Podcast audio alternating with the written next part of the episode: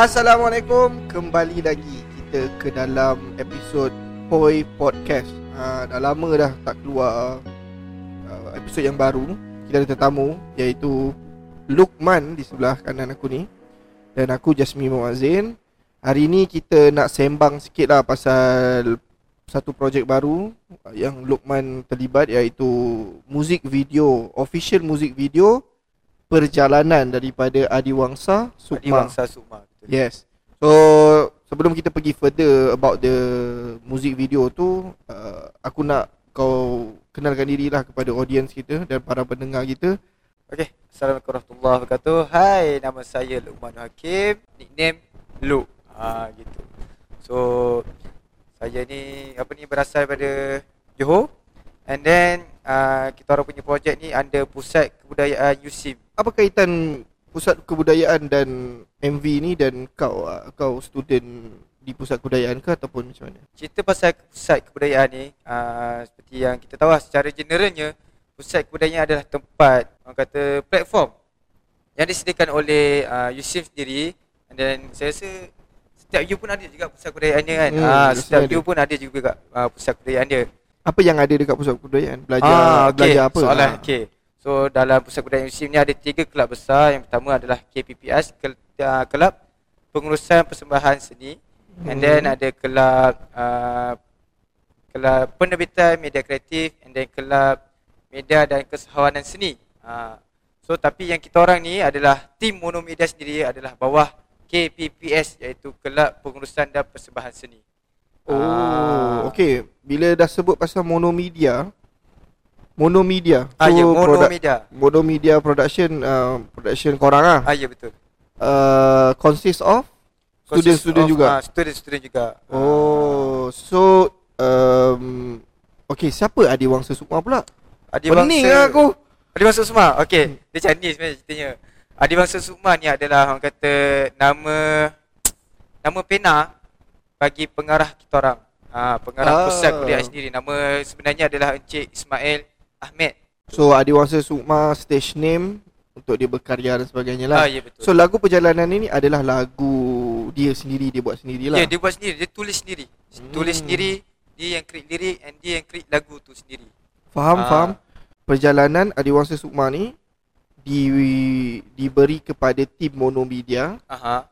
untuk sukseskan buat MV Ah, ya, dia lah. Ha. So boleh tak cerita sikit um, sejarah MV uh, lagu ni sendirilah. Uh, nak start dari mana tu? Start dari penulisan ke ataupun Ah, start maybe projek ni dijalankan? Uh, mungkin daripada sejarah uh, macam mana tercipta kalau kau kalau kau tahu. Okey, uh, untuk apa kata long short story dia. Lagu perjalanan ni dia dah lama dah uh, tulis daripada 2014 tak silap. Lama. Apa ni? Uh, 2014 Adiwangsa menulis sendiri lagu tu.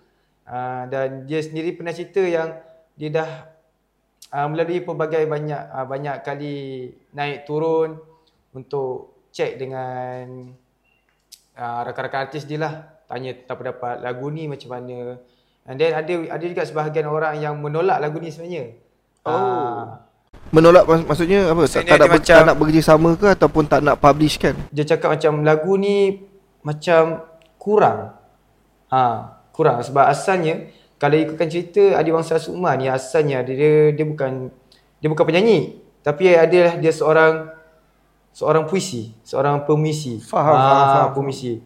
Tapi dia cuba cuba untuk create sebuah lagu ah, berdasarkan puisi. And then first lagu perjalanan ni dikeluarkan adalah pada 2021 ah, di Spotify lah, Spotify. Bawa under under Sufi Studio. Hmm. Then ah tu adalah official lagu tanpa official music video.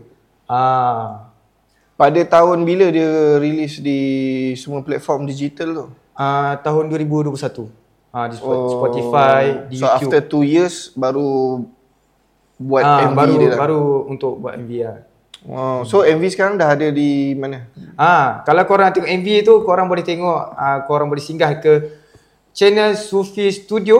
Ah, and then korang boleh tengok boleh search lagu Perjalanan by Adi Bangsa Sukma. Ah. So macam mana uh, apa penerimaan audience dah sekarang dah berapa views dan sebagainya? Ah, Alhamdulillah dan view sekarang mencecah 6.4k views. Bagi bagi aku lah aku rasa it, pusat kebudayaan USIM kot yang produce benda Ah, tu. ya betul. Pusat jadi, Kebudayaan USIM, betul. Ah, jadi macam 6.4k Kuat orang kata kuat tinggi lah sebenarnya kan. Yes, Yeah, dapat okay, sambutan sebenarnya. faham, ah. So nak Dan- dibanding nak dibandingkan dengan lah kita produce lagu bawah under pusat kebudayaan musim. And then kita tak sama dengan platform dengan lagu-lagu lain yang Ah, yang- ada yang orang mainstream ada, lah. Ah, mainstream dia, dia ada team production dia sendiri. Ada orang kata Betul betul. Ah. Aku faham tu bila bila kau sebut pasal ya, dia punya sejarah tu nak nak nak producekan lagu pun mengambil masa yang lama. Ah, 2014 lagi dah dah ni kan dah tulis dan terpaksa keluarkan dulu lagu. MV pun lepas 2 tahun. Kat situ pun dah nampak dah actually. Uh, struggle is real lah kat Betul. situ Betul, untuk struggle berkarya kan, untuk Aha. berkarya. So uh, back to the topic music video perjalanan daripada Adi Wangsa Sukma. Uh, pelibatan kau dalam monomedia dan dalam pelibatan kau uh, dalam projek tu macam mana? macam biasalah kita kan student so bila bawah pusat Ah, student. Student lah. Oh, student. Ha, oh. student lah. Kita student sebenarnya. So ni produk student lah, student Ah, ya betul. Product Okay, okay, student. okay, okay. Under USIN. Ah. Wow, wow, wow, wow. Okay. Okay, macam kita biasa lah. Ah, lah. Ah, dulu abang pun pernah belajar kat you kan. Kita memang akan ada organisasi sendiri Ah. kan. Ah, starting pada badan pelajar semua. Tapi yang specialnya pusat kebudayaan ni, ah, dia bukan badan pelajar. Tapi pusat kebudayaan USIM itu sendiri. Ah, dia stand alone, pusat kebudayaan sendiri. And then dalam pusat kebudayaan tu kita ada kelab-kelab besar and then saya adalah antara kumpulan macam saya cakap awal tadi kan saya adalah kumpulan an- bawah uh, KPPS Kelab Pengurusan Persembahan Seni. Okay, dalam uh, kelab pengurusan dan persembahan seni tu ada banyak kelab. Uh, starting pada kelab penyanyi, uh, orang kata DK, ada penari and then ada yang bermain cat lempor, yang musician semua semua kumpul kat situ. Dan terselit satu tim iaitu Mono Media selaku tim uh, dokumentasi uh, yang cover lah yang bahagian media, yang ambil fotografer, yang boleh yang videographer semua. So dokumentasi korang adalah berkaitan dengan media lah, gambar dan video. Ha, ha, ha. Oh dan korang buat MV. Ah, ya betul. Fuh power. Cuba kau share sikit apa yang kau dapat as a student bila project buat project macam ni dan aku rasa macam macam besar dia macam proper lah proper punya dia bukan macam uh, cowboy punya production kan Aha. maksudnya ada orang handle ni ada orang handle ni so apa pengalaman kau Jujur lah, uh, secara jujurnya kita tak, saya sendiri tak pernah terekspos dengan production team yang macam tu. Seriously, macam tak terbayang pun boleh buat MV sebenarnya kan. Sebab kita sebelum ni uh, macam ya, kita buat rakam video biasa kan. Apa-apa event yang pusat kebudayaan keluarkan. Uh, dia hantar tim kita untuk pergi dokumentasi, Shoot buat video, buat orang kata untuk kita post kat IG lah. Tapi tak pernah terbayang boleh create MV tak pernah tahu pun yang kita boleh sampai ke level ni macam wow lah cukup wow lah sebenarnya so some, so somehow um, bagus lah inisiatif yang pusat kebudayaan tu ah sendiri. betul sebenarnya. Memang bagus gila.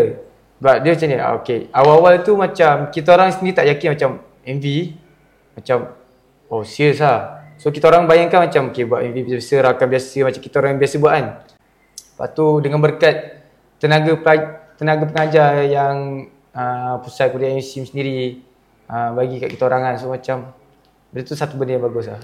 So maksudnya pusat kebudayaan pusat kebudayaan USIM memberi tugas kepada student tapi dia tak lepas tangan jugalah kepada Ah, ya, betul. student kan. Dia, Ya. dia sediakan jugalah uh, macam kau sebut tadi ada tenaga pengajar Aha. involved dalam projek Ah, tu betul. guide bagi guideline lah. Dia bagi guideline Dia ada guide lah Setiap benda kita buat Lepas tu setiap role yang ada dalam team ni yang Setiap orang dalam team ni Dia ada role dia masing-masing ha, Macam saya sendiri Saya bahagian Saya handle bahagian technical uh, And then ada Kawan saya sendiri Hazim uh, Dia handle Dia sebagai shooter Dan Anas sebagai assistant director And then ada lagi tim-tim lain-lain sebagai MUA Ada yang apa ni. Talent manager uh, Semua tu lah Okay, so untuk engkau sendiri secara personal, untuk engkau sendiri secara personal, kau, kau, kau sebut tadi kau involved dalam technical kan. uh. So, apa yang kau dapat?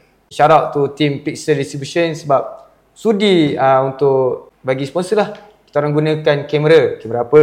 Hmm. Uh, semestinya nak tahu kan? Kamera C500 by Canon Cinema cam kan. tu. Kita guna cinema So cam kau, sebenarnya. kau dapat pegang cinema dalam ya, Aku sendiri pun Masa student tak pakai pai, Tak pernah pakai pai, Tak pernah sentuh So dia- apa pengalaman kau bila dapat handle Just sebab okay. Kita sebelum ni guna kamera-kamera biasa kan tapi bila sampai kat tangan tu guna kamera cinema tu macam macam mana nak handle ni macam ui. kamera cinema ni kan kita macam ish. Macam mana dengan button banyak tepi tu dengan besar gedabak ni kita nak pegang macam wow.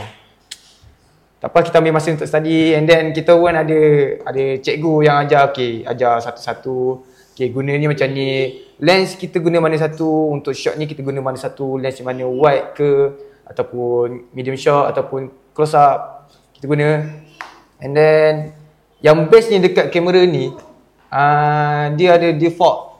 Aku kata ada default sendiri. ND filter. Aku kata in body. ND filter. Uh, ND filter dalam dia punya body sendiri. So ah kita orang guna kamera biasa uh, guna crop body guna uh, full frame ke. Kita memang akan beli yang kata external punya ND filter kan untuk setting. Sebab kita shoot tu memang ada bawah terik cahaya matahari lah. Ha, walaupun tengok dekat MV uh, dekat MV tu macam nampak, nampak macam biasa kan. Nampak macam suasana tenang tapi tak sebenarnya panas sebenarnya. ha. Faham, faham, faham, faham, faham. Okay, macam mana student luar nak join? Student luar nak join. I mean stu, uh, student Muslim lah Student Muslim Muslim nak lah. join monomedia ni macam mana? Uh, sebenarnya tim Monobulan ni satu tim yang eksklusif namanya. Okay Ha, ha, dia apa kita Tak sendiri semua orang yang boleh masuk lah Ah, bukan semua orang boleh masuk lah. Ah, kena interview dulu, kena ada kriteria-kriteria yang kita orang set ah, yang kita kita orang standard kan untuk join team ni. Sebab tu tas-tas yang dapat pun bukan calang-calang Ah, lah. ya betul. Kita dapat task pun contoh macam esok nak kena kena buat poster atau esok kena buat video. So malam tu juga kita orang kena kena start work macam tu. Faham, Ah, tu faham, lah. faham, faham. So, lagi satu memang kita memerlukan komitmen yang tinggi lah sebenarnya. Faham, faham, faham. Masa aku dekat universiti, aku rasa aku tak ada peluang yang seperti mana korang dapat dekat USIM ni lah. Ah. And as a student, aku kena cari aku punya jalan sendiri untuk ada portfolio MV tu lah. Stuff like that. Dan kau masa student pun dah ada, I mean involve, involve dalam pembikinan MV tu sendiri. Uh, pusat kebudayaan tu sendiri dah invest something dekat korang. Ah. Apa harapan kau de- dengan Monomedia ni selaku ketua kumpulan Monomedia? Okey, harapan uh, harap Monomedia ni sendiri dapat uh, pergi lebih jauh lagi, go further. Uh, walaupun dah walaupun saya dah habis, orang kata dah habis zaman kat situ, tapi harapnya pelapis lepas ni ada adik yang baru masuk nanti, orang dapat buat yang lebih lagi baik. So Ah. maksudnya Bukan jangan jangan sama kita orang, tapi buat yang lebih baik, lagi better daripada kita orang. so maksudnya kau mengharapkan Monomedia ni akan kekal Ya betul, kita mengharapkan dia kekal lah dalam pusat budaya itu sendiri. Ah, So it's a besar tanggungjawab tu kan. tu lah. And korang pun maybe lepas dah grad ke apa semua maybe kena mencurahkan bakti balik kan. Hmm, kena mencurahkan bati balik. Macam sekarang dah ada pelapis ke? Kita baru je uh, tarik pelapis-pelapis uh, cari pelapis-pelapis uh, untuk kata kita untuk kita sumbangkan idea balik kat orang, kita ajar balik orang untuk orang sama-sama ikut dengan kita orang. Okay, so for the last word boleh promote kan kat mana uh, maybe boleh promote Monomedia sendiri, kat mana nak follow Monomedia dan macam mana nak dengar MV perjalanan. Ah, okay. Okay, uh, korang boleh follow IG Monomedia, The Monomedia underscore. Ah, ini adalah IG kita orang. And then Yang orang nak edit eh? Ah, orang edit kena edit. Okey. Lepas tu kalau korang nak uh, nak tonton uh, MV perjalanan, korang boleh singgah ke channel YouTube Sufi Studio. Uh, search je uh, perjalanan by Adi Bangsa Sumah. Uh, semua dekat situ. And then kita orang juga ada dekat stream platform, dekat Spotify, KKBox.